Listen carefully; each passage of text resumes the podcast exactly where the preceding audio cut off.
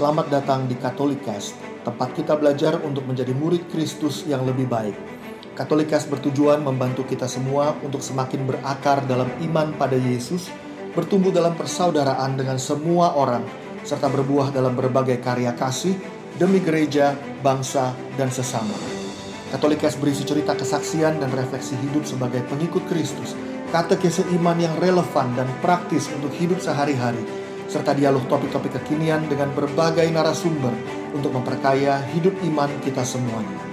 Selamat mendengarkan, Tuhan memberkati.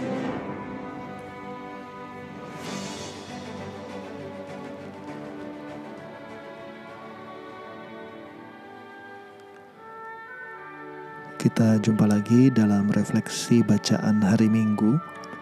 Kali ini diambil dari liturgi Minggu 23 Mei 2021, Hari Raya Pentakosta.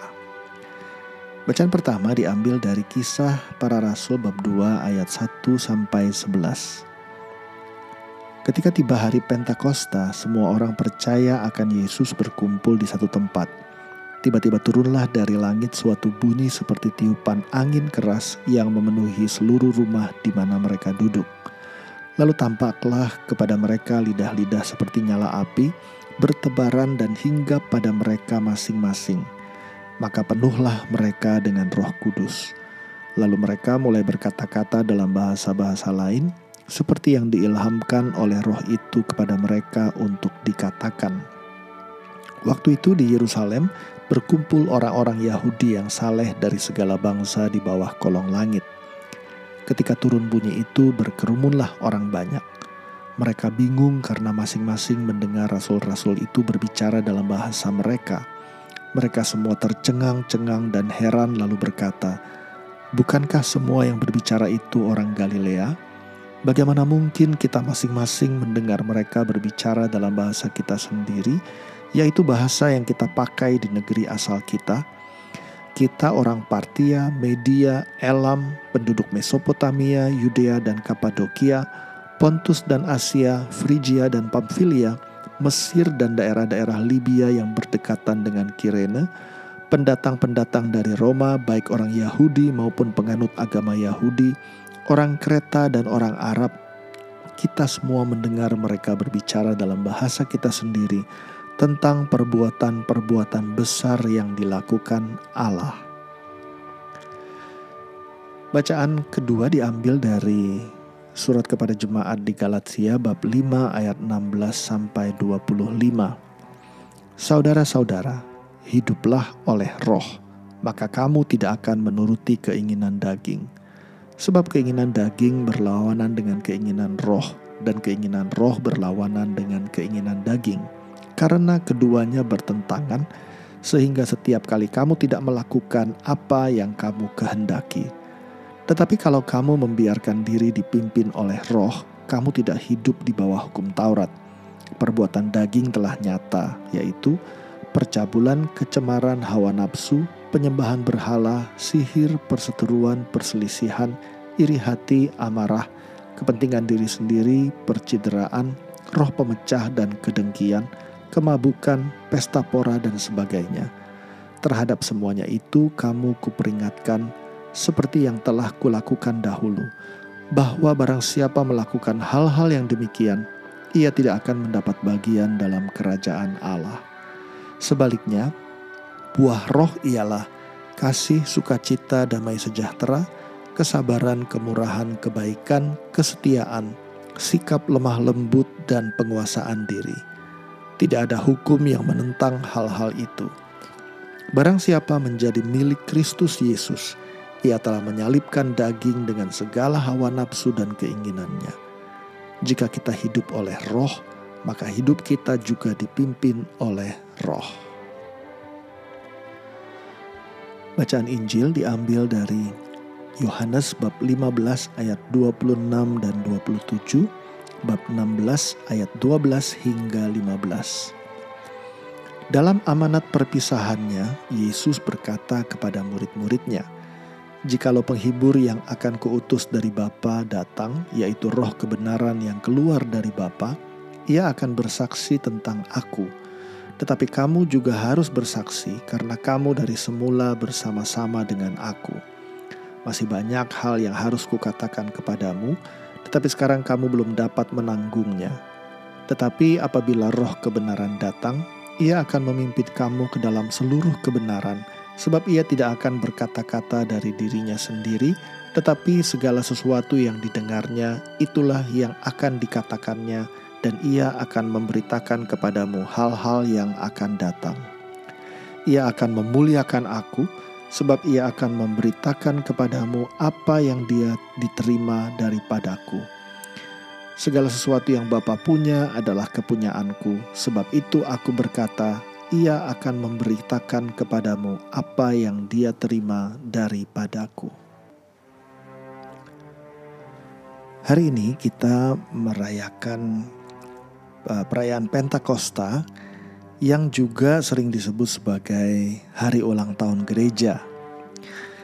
Pada hari ini kita mendengar Injil berbicara tentang janji Yesus akan uh, kedatangan Roh Kudus bagi kita semua pengikut-pengikut Kristus.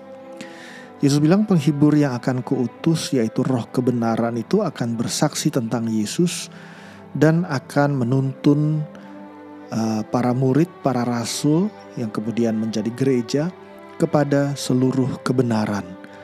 Dengan demikian waktu Yesus meninggalkan murid-murid, Yesus itu sebetulnya tidak meninggalkan mereka tanpa petunjuk atau tanpa tuntunan.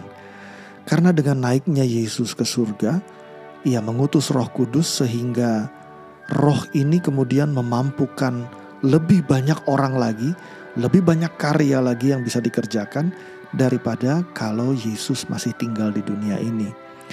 Maka setelah Yesus naik ke surga, murid-murid menantikan kedatangan Roh Kudus yang kemudian janji itu digenapi uh, pada bacaan pertama kita lihat waktu hari Pentakosta.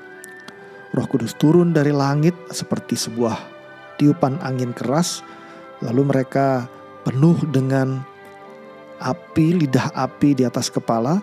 Lalu selain itu juga mereka mulai berbicara dengan bahasa-bahasa yang baru. Nah bahasa-bahasa itu kemudian dipahami oleh berbagai orang yang ada di tempat itu seakan-akan mereka mendengar dalam bahasa mereka sehingga mereka menjadi paham. Lalu pada bagian akhir tadi kita lihat mereka semua mendengar para rasul berbicara dalam bahasa kita sendiri tentang perbuatan-perbuatan besar yang dilakukan Allah. Jadi kita lihat di sini bahwa waktu Yesus mengutus Roh Kudus, Roh itu adalah roh yang kemudian membuat para murid-murid itu bisa menjembatani berbagai perbedaan, berbagai keragaman. Waktu ada banyak orang dengan bahasa yang berbeda-beda, dari asal yang berbeda-beda, waktu mereka berkumpul, mereka tercengang-cengang karena para murid-murid ini kemudian dimampukan oleh Roh Kudus untuk berbicara sedemikian rupa sehingga orang-orang asing ini bisa mendengar seperti seakan-akan dengan bahasa mereka sendiri. Dan apa yang dibicarakan atau yang diwartakan oleh para rasul adalah perbuatan-perbuatan besar Allah.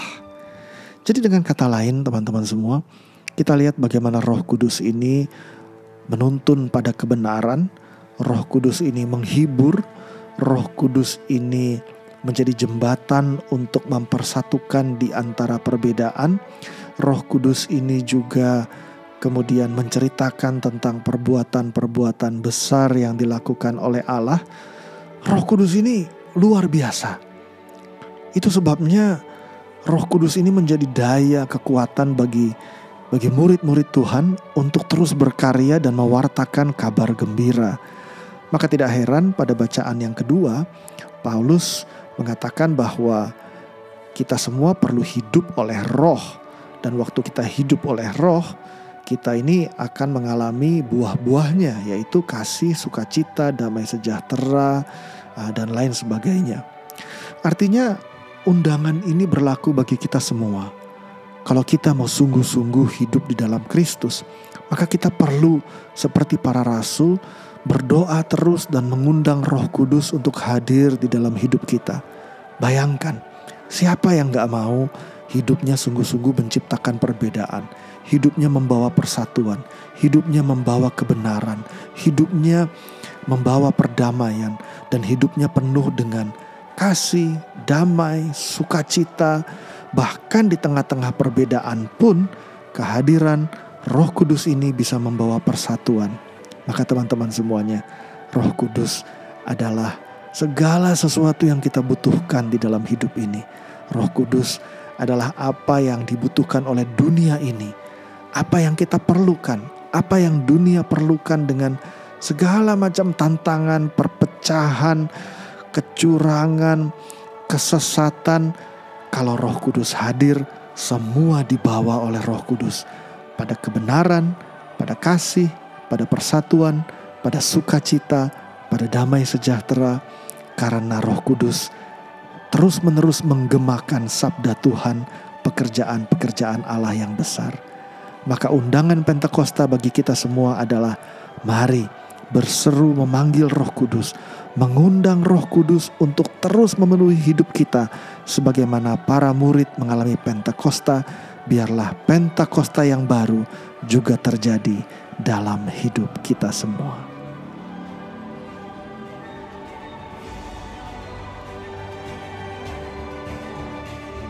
Terima kasih telah mendengarkan podcast ini. Jangan lupa untuk berbagi Katolikes kepada para sahabat dan kenalan kita, supaya semakin banyak orang mengenal kabar gembira Tuhan Yesus dan mengalami kasihnya yang memulihkan, menguatkan, dan memberkati. Sampai jumpa di episode Katolikes yang lain.